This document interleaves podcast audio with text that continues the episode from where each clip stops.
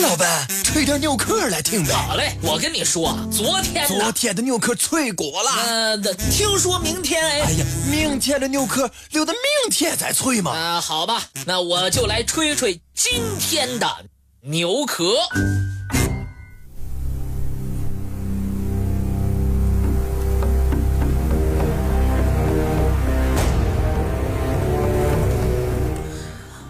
二战之中，战火始终没有烧到美国本土。对美国而言，这实在是一件幸运的事情。自珍珠港事件后，美国人宣布参战，不甘示弱的希特勒率先向美国宣战，并决定先下手为强。如果不是德国的帕斯特里欧斯行动败露，相信宁静的美国在那个时候也并不太平。日军偷袭珍珠港之后，远在柏林的希特勒闻知此事，不气恼地说：“为什么要惹那个美国人？”希特勒并不愿意同强大的美国作战，可是。美国一旦参战，就极有可能成为德国最强硬的对手。一番分析之后，希特勒决定率先向美国宣战，并先下手为强。为了给那个远在美洲的巨人一记重创，希特勒责令德国军事情报机构到美国本土搞一些破坏活动，让美国人吃些苦头。于是，德国军事情报机构策划了一个欧斯特里欧斯行动。行动的主要目的是派遣熟悉美国的德国间谍到美国大城市发动炸弹袭击，包括火车站、犹太人商店、化工厂、水电厂以及重要的运输船等。很快。他们招募了在美国生活过的一批纳粹间谍，并对他们开始了简单的训练课程。这个课程名为“破坏课”。间谍们首先要学会如何隐藏身份，融入美国社会；如何使用炸药；如何使用隐形墨水书写；如何炸毁铁轨，以及如何驾驶火车等等。此外，还要学习各种间谍技巧，他们还被带到德国的铝工厂、火车站、水渠和其他地方进行参观学习。在参观中，他们被告知同类工厂中哪些地方是最易袭击的弱点。最后，共有八名纳粹间谍通过了测试。他们分成两组，参加了密谋袭击美国的帕斯特里欧斯行动。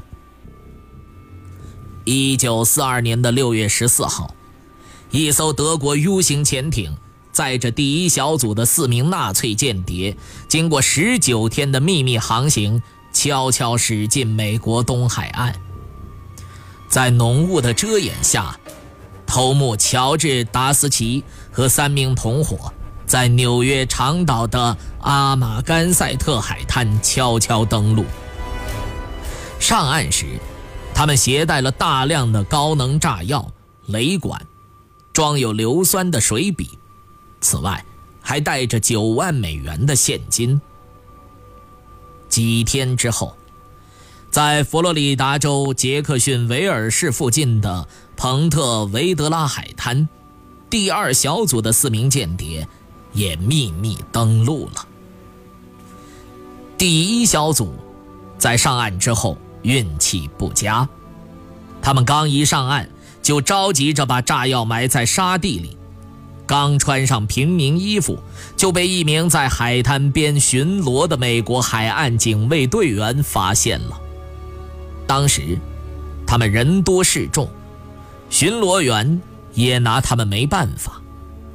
四名德国间谍飞速赶往附近的一个火车站，并乘坐火车到达了曼哈顿。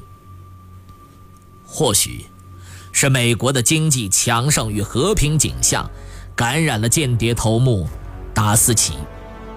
在纽约市转了几圈之后，他改变了袭击美国的念头，并决定向联邦调查局自首。可是，当他来到纽约联邦调查局分部时，那里的特工们压根儿不相信他的供述，反而将他当做了一个胡言乱语的疯子。达斯奇决定到位于华盛顿的联邦调查局总部去自首。这个时候，他的另外三名纳粹同伙正在纽约的夜总会中过着花天酒地的生活。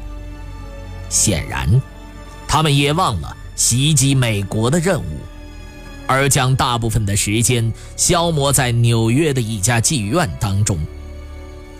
达斯奇到达华盛顿联邦调查局总部后，一开始，总部官员也不相信达斯奇的鬼话，直到他将随身包中的八万四千美元全都倒在桌子上，联邦调查局总部才开始认真对待这个疯子的供述，并最终相信他说的一切全是真的。当时。胡佛任联邦调查局局长，在得悉纳粹特工潜入美国本土密谋袭击之后，立即命联邦调查局特工和美国警方展开了大范围的搜捕行动。到六月二十七日，另外七名潜入美国的纳粹间谍被一一捕获。